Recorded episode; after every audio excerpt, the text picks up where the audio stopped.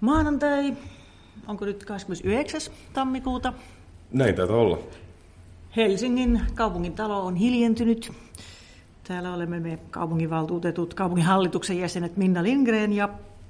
Ja myös Sean Huff. Ja täällähän siis eilen ää, kaikki presidenttiehdokkaat olivat katsomassa ensimmäisen vaalikierroksen tulosta ja osa iloisina ja osa happamina aika hyvin kestivät kyllä kaikki ja moni parinkin prosentin äänituloksella oli sitä mieltä, että, että oli ikään kuin voittanut vaalit. Siinä oltiin harjoiteltu selvästi tenttien aikana sellaista presidentillistä ilmettä ja suhtautumista kaikkiin asioihin, että oli ne sitten iloisia tai surullisia. Ei, et, eli jos olisi mutella kuunnellut ja ilman tulosta, niin ei olisi voinut tietää, kuka on voittanut ja ei todellakaan, ei todellakaan. Ja sitten tämä oli minusta hieno, mikä on ihan selvästi formula-maailmasta tai joukkueurheilusta va, niin kuin varastettu. Tähän on ihan yksilö- ja henkilövaali. Siellä on yhdeksän yksittäistä henkilöä Tyrkyllä presidentiksi. Sitten kun ruvetaan pohtimaan, että kuinka tämä meni ja miten tämä vaali tulos, niin kaikki puhuu itsestään me. Että me ollaan tyytyväisiä, me ollaan tehty hyvä työ ja tästä me jatketaan, koska se on niin kuin tiimityötä. The team was good, niin kuin Kimi Räikkönen opetti meille. Sehän on se on sellaista, että sun pakko muistaa kuitenkin niitä ihmisiä, jotka auttaa sua. Että kyllä tuo kampanjointi on varmasti tosi uutta ja raskasta ja siihen tarvii sellaisen rallitiimin tai formulatiimin ympärillä, joka pyörittää sitä arkea, mihin mennään. Ja, ja kyllä se on se hyvin koulutetut ehdokkaat osaa kiittää ja pitää mielessä ajan ne ihmiset, jotka ovat myös siinä taustalla. Se on tietysti hyvä. Vilpitöntä varmasti, koska on se ihan mieletöntä. Mä oon jonkun verran seurannut sivusta Pekka Haaviston näitä vapaaehtoisia Helsingissä, niin tota, ää, mieletöntä, mitä ihmiset tekee talkoovoimin. Keittää kahvia, pystyttää telttoja, hankkii kamaa ja rahaa ja jakaa. Mä en tätä ollenkaan tiennyt silloin, kun mä itse lähdin ehdokkaaksi, että pitäisi olla joku tiimi. Oliko sulla tiimi? No siis mä tiesin, että mulla pitää olla tiimi, mutta se tuli lähinnä siitä ymmärryksestä, että, että mä en itse osaa niitä tarvittavia asioita, niin ymmärsin, että tarvin täydennystä. Mutta sen tiimin laajuudesta, niin sen ymmärsi vasta sit itse, kun hyppäsi mukaan. Sepä se. Ja tietysti silloin, kun me oltiin ekan kerran ehdolla ja päästiin läpi kaupunginvaltuustoon, niin sehän oli niin kuin koronavaalit. Et sitten pääsi vähän luikahtaa tästä, että ei tarvitse torilla jakaa jotain munkkeja. Mutta, mutta sitten eduskuntavaaleissahan meilläkin oli ihan täys vaalitohina. Joo, vaalitohina päälle tiimit oli ja siellä korostui se tiimin merkitys. Ja yksi asia, mikä korostui eduskuntavaaleissa, mikä mun mielestä on myös korostunut näissä presidentinvaaleissa tällä hetkellä, on tämä ennakkoäänestämisen suosio. Ja miten se on ehkä muuttanut tätä kampanjointia ja kampanjointiaikataulua, että mihin sä tähtäät ja missä vaiheessa sun pitää saada jo äänestäjät sun puolelle. Se on kyllä tosi mielenkiintoista. Ja tota, Mistä se niin johtuu? Mä ymmärrän sen, että suomalaiset on niin ihan niin kuin kysytään uutisissa, että miksi kävitte äänestämässä ennakkoon. Niin kaikilla että kun voi olla huono sää ja voi olla jalkapoikki ja on ehkä kuollut, kun on vaalipäivä. Se on hirveä pessimismi, että, että mä en, mä en pysty äänestämään silloin, kun on vaalipäivä. Mutta on siinä varmaan jotain semmoista, niin kuin, että ihmiset ei jaksa tätä kampanjointia. Että mä oon jo tehnyt päätöksen. Älkää tulko tyrkyttää mulle flaikkuja. Mutta se on jännä, että, ihmiset, että jos ihmiset ei kampanjointia, niin sit mä en tiedä, pitäisikö meillä olla niin pitkä ennakkoäänestysaika, koska ehdokkaanahan sun pitää jatkaa sitä työtä koko ajan. Et periaatteessa sun vaalipäivä alkaa ennakkoäänestyspäivänä ja jatkuu sitten kohti todellista vaalipäivää. Et, et sit niin kun demokratian puolesta on tietysti hyvä, että äänestäminen on tehty mahdollisimman helposti, että henkkarit mukaan lähimpään äänestyspisteelle ja se hoituu, jos se on jonoja, niin muutamassa minuutissa. Totta.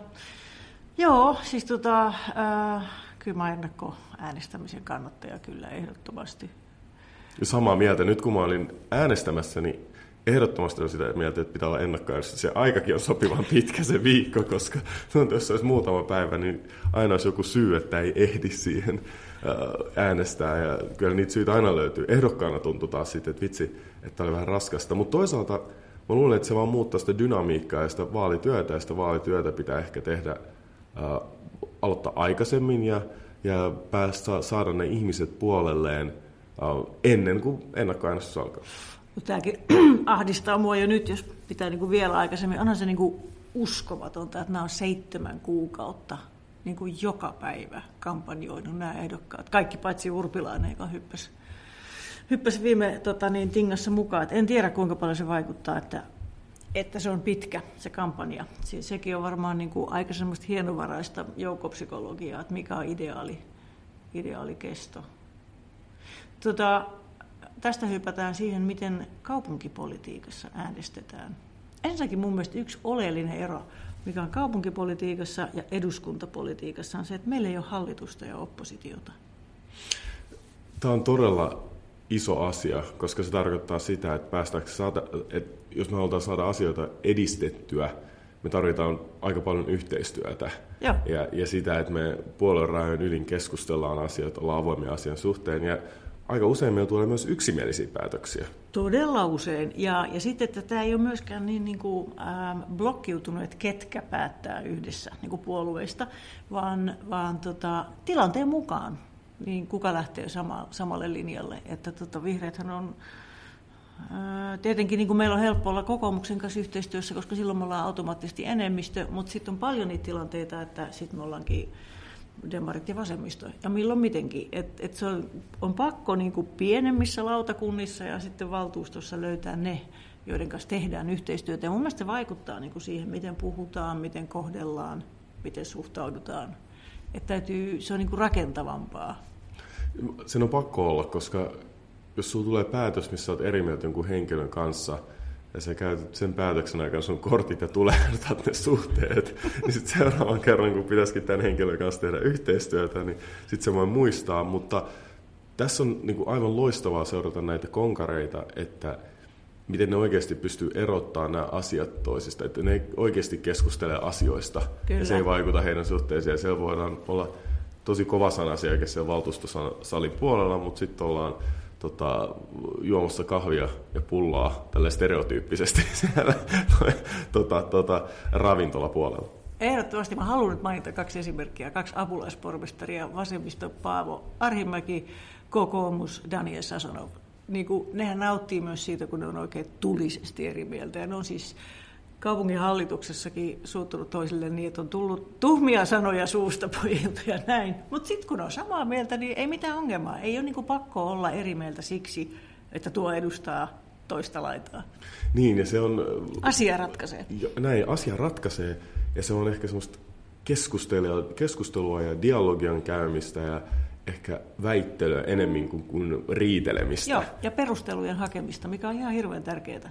No sitten äänestyshän menee niin, että joku on pohja, mikä on aika niin kuin aina viranhaltijoiden tekemä esitys. Sitten joku tekee siihen vastaesityksen, niin kuin me ollaan kai aikaisemmin jo käyty. Sitten tuleekin toinen vastaesitys. Meillä on kaksi vastaesitystä ja pohja. Sitten me ruvetaan äänestämään näistä.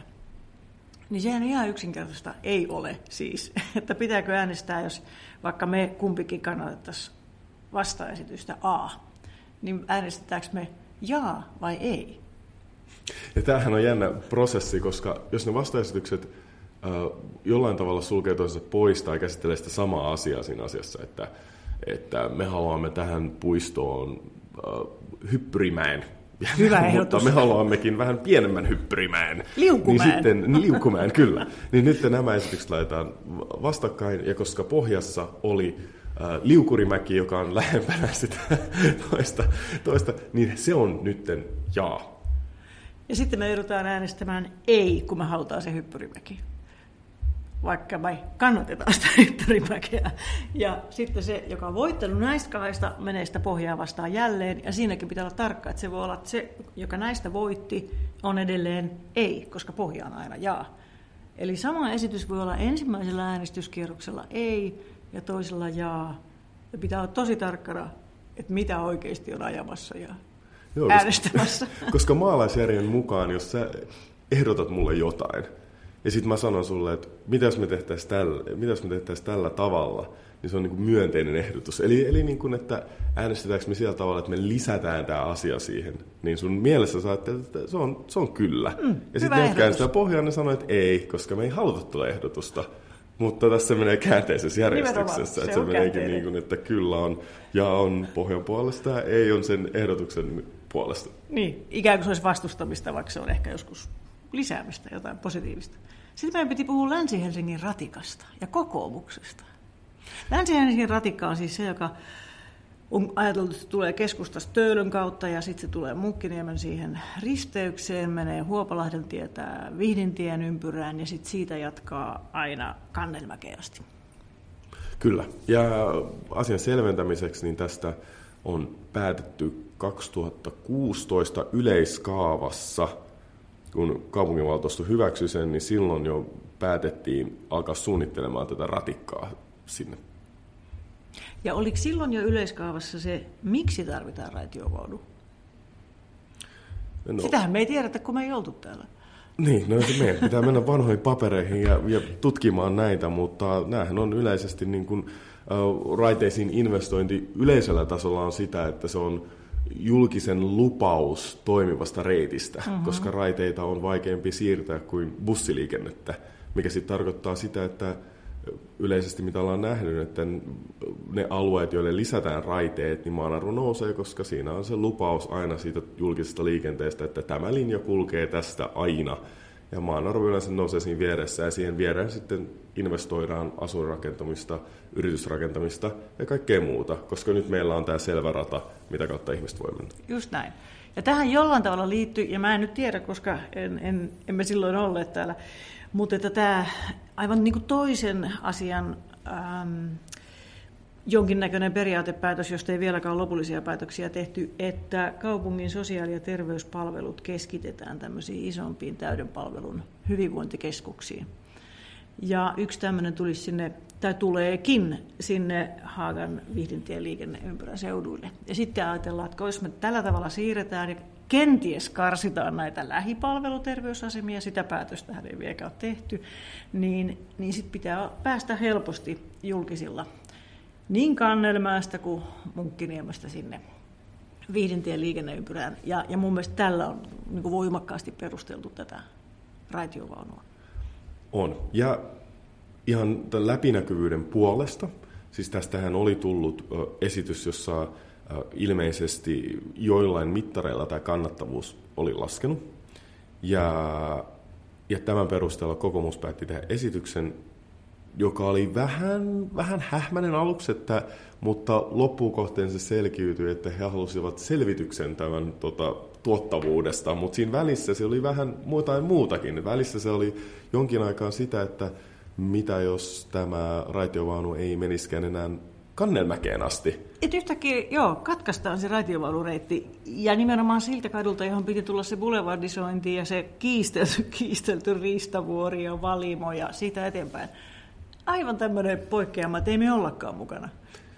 Joo, ja tämä on sillä tavalla ehkä äh, tärkeä asia, koska tästä asiasta on, oli päätty yleiskaus, mutta myös kaupunkistrategiassa, puolueet oli yhdessä päättämässä kaupunkistrategiassa, että tätä raitiohanketta äh, edistetään joten ollaan siinä mukana. Ja jotta sopan saisi vielä ihan kokonaan valmiiksi, tähän täytyy lisää se, että valtiolta on myös luvattu tuki tätä varten, mikä ei ole ihan pieni summa, vaan 100 miljoonaa euroa. 100 miljoonaa jota ei saada, jos sitä raitiovaunua ei rakenneta.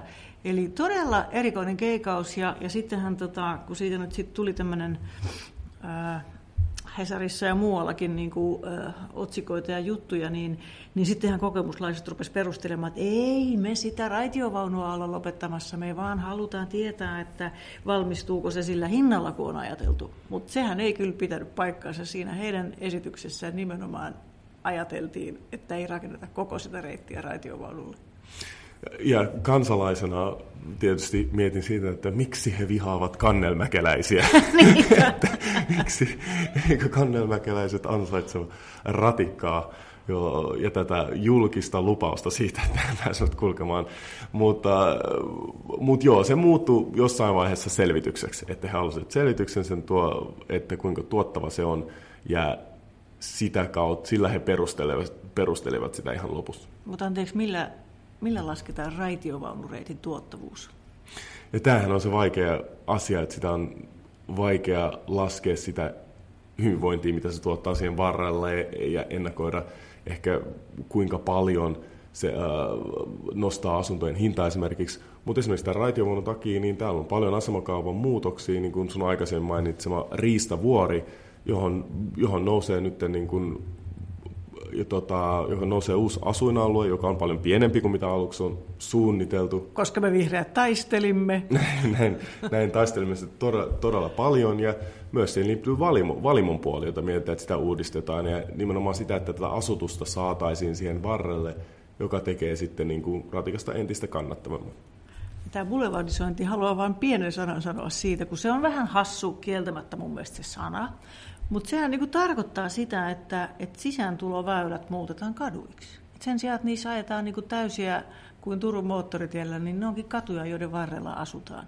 Että boulevardisointi sanana niinku viittaa johonkin elitistiseen hypeen, jolla koitetaan vähän niin kuin havainnekuvalla näyttää, että aina täällä paistaa aurinko. Mutta sehän on vaan sitä, että se tavallaan sen kadun funktio muutetaan. Ja sen kadun funktiota halutaan yleensä muuttaa sen takia, että Helsingissä maa on aika arvokasta. Me ei voida merelle päin kasvaa, niin sitten me kasvataan sinne ei, päin. Ei voi, ja sitten jos on tie, missä mitä lujempaa saa kulkea tiellä, autoilla, niin siinä tulee meluhaittaa ensinnäkin, niin se rajoittaa sitä rakentamista, että kuinka paljon me voidaan rakentaa tässä kaupungissa. Eli silloin se tie vie todella paljon tilaa, ja tämä boulevardisoin, joka on saanut ehkä vähän tämmöisen negatiivisen konnotaation, niin tarkoittaa mun mielestä sitä tehokkaampaa maankäyttöä tässä meidän rajallisella maalla Helsingissä, että miten me saadaan, miten me saadaan käyttöä tämä maa paremmin, koska tämä on todella vetovoimainen alue, kasvukeskus, ihmiset haluaa tulla tänne, asun, asumisen hinta nousee, niin tämä on yksi työkalu, millä me taistellaan sitä vastaan. Täsmälleen näin. Ja sitten mun mielestä se on myös niin kuin miellyttävämpää asumista että asutaan niin kuin kaupunkimaisesti. Tämä on tietysti, niin kuin, että jotkut haluaa asua ankkalinnamaisesti, että jokaisella on oma, oma kotitalo, sitäkin Helsingissä voi tehdä, mutta tämmöinen, että jos nyt ajatellaan urbaanisti, niin, niin semmoinen, mitä kutsutaan boulevardiksi, että siinä on puita sillä kadulla, siinä on raitiovaunu, siinä on kauppoja. Aika kiva paikka asua. On, ja mitä enemmän ihmisiä sulla on, niin yleensä se tarkoittaa, että yrityksiä on helpompi menestys. Sulla on enemmän ihmisiä, jotka käyttää palveluja ja näillä on parempi mahdollisuus menestyä, varsinkin kun miettii sitä, että kuinka paljon ostoskeskuksia meillä on tällä hetkellä Herra Helsingissä. Ja hei, nyt kun sähän tuota munkkiniemeläisenä, niin sä tuossa vaiheessa saat ratikan ja sä pääset tuota, sitten tuonne kauppakeskus Kaareen asioimaan.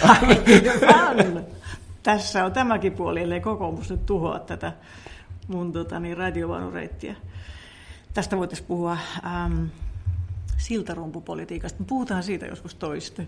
Joo, käydään. Tämä on jo Tämä on hyvä keskustelun aihe ja varmasti siellä nousee hyvä mahdollisuus myös toista. Eiköhän, ollaanko myös siinä vaiheessa, että pitäisi käydä vähän läpi noita lyhennyksiä?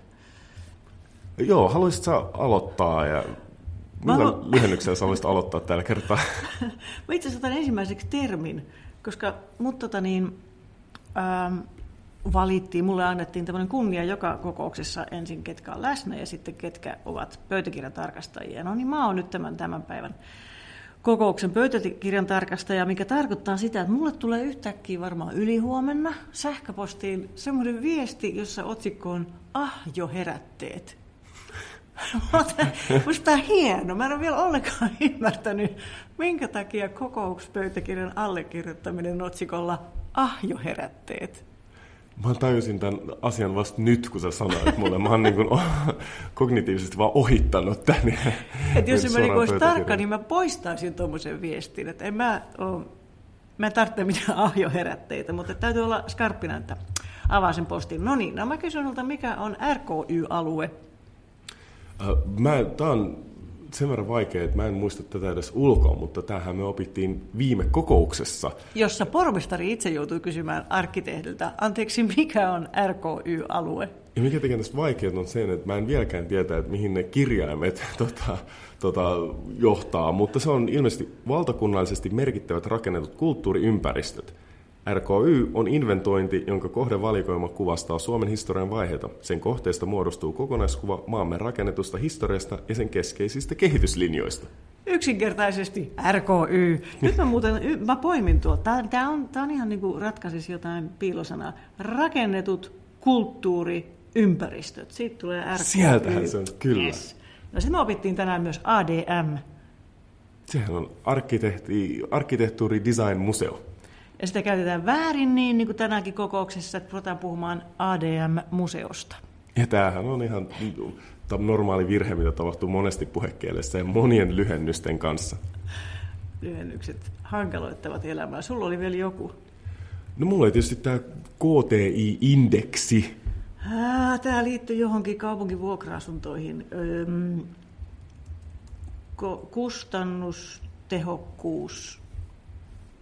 kustannustehokkuusindeksi. Mutta miksi on kaksi iitä? KTI-kiinteistöindeksi kuvaa koko vuoden omistettujen kiinteistöjen kokonaistuottoa, joka muodostuu toteutuneesta nettotuotosta sekä markkina-arvojen muutoksesta. No mistä ne kirjaimet tuli? Tässä on sama kuin ADM-museo. Siinä ei pitäisi sanoa indeksi. Jos on, miten se meni, kustannus... Mutta tämä on KTI-kiinteistöindeksi. No se on KTI-kiinteistöindeksi, ei tähän voi mitään lisätä. Ei, se on vaan, sen tietää sitten, että se kuvaa näitä kiinteistöjen kokonaistuottoita markkina-arvojen muutosta. Miksi käytetään lyhenteitä? Paitsi, että se on sen takia, että kun on pitkiä sanoja ja ihmiset haluaa säästää jotain, mutta sitten se on myös, että me ollaan niin asiantuntijoita. Me voidaan heittää näitä. Se on ihan selvästi, kun tulee uutena tänne kaupunginvaltuustoon ja lautakuntiin, niin kukaan ei jaksa selittää näitä. Ja sitten uusi on pihalla, eikä viitti kysyä. Ja sittenkin musta oli hienoa, että pormestari kysyi tänään. Että anteeksi, mikä tämä on, koska kukaan muu ei uskaltanut kysyä. Joo, yleensä sen pitää tulla vielä yksi tai kaksi kertaa ennen kuin kehtaa, kehtaa kysyä. Olisiko tämä tässä? Mä luulen, että meidän jakso on tässä. Tässä oli ihan hyvät höpinät, vähän presidentinvaaleja ja sitten tota, kunnallisasioita ja selvitettiin vähän kokouskäytäntöjä. Ja mä luulen, että tulevaisuudessa tämä on ihan toimiva formaatti eteenpäin myös. Että vähän valtakunnallista, vähän kunnallista ja vähän avataan tätä meidän arkea. Positiivista politiikkaa.